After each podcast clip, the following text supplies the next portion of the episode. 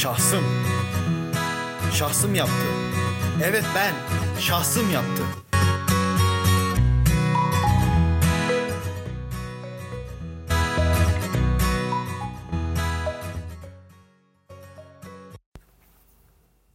Tam bir delilik.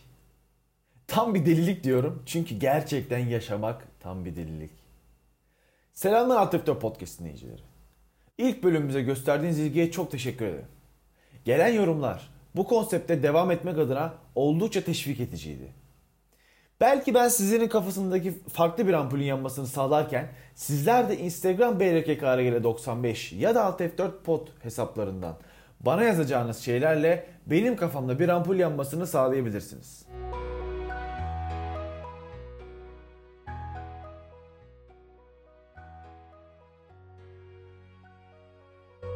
Başarısız insanları sevmem. Evet, e, çok sert bir giriş oldu. Zenginlik, fakirlik, kiloluluk, zayıflık.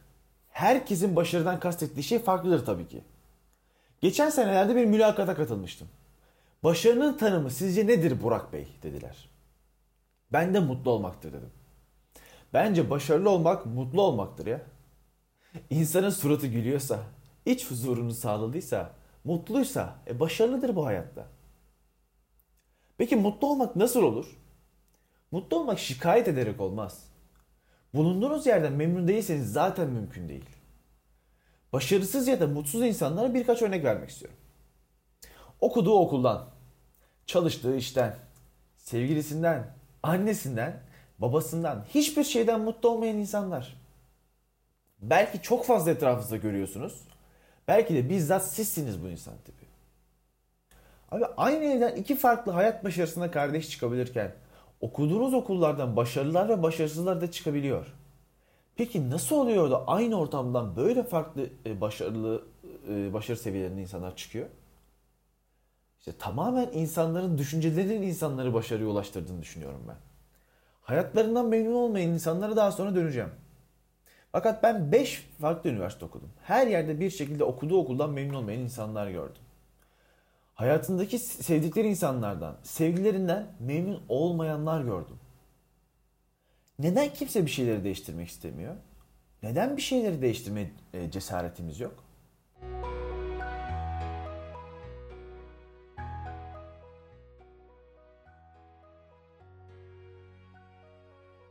Başarılı insanlar asla bahane üretmezler. Çalıştığı kurum yetersiz bir yer mi? Yine de en yukarıyı zorlamak isterler. Tez danışmanları yetersiz bir hoca mı? Yine de maksimum fayda almak isterler. Hayatındaki insanlardan memnun mu değiller? Ayrılırlar. Ama başarısız insanlara gelecek olursak, onların tek işi bahane üretmektir. Çünkü bir şeyleri değiştirmeye çalışsalar, ana hatanın kendilerinde olduğu ortaya çıkacaktır. Her zaman suçu başkalarına atmak en kolay kaçış yoludur. İşini hakkıyla yapmayan, bulunduğu yeri daha güzel hale getirmeyen, getiremiyorsa da değiştirmeyen insanlara mutluluk her yer her yerde haramdır arkadaşlar. Her zaman mutlu olmayı arayalım. El alemde derdiği düşünmeyelim. Mutsuzluğumuza, tembelliğimize bahane aramayalım. Mutlu olalım ve sonucunda başarılı olalım. Başarısız insanları da hayatımıza asla almayalım ya. Almayalım artık.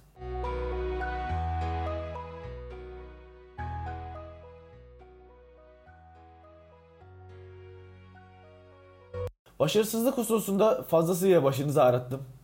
Belki de haddim olmayarak. Şahsımın bir sonraki bölümünde bir dede tanımıyla halimize şükretmeyi konuşacağız. Dinlediğiniz için çok teşekkürler. Evet ben şahsım yaptı.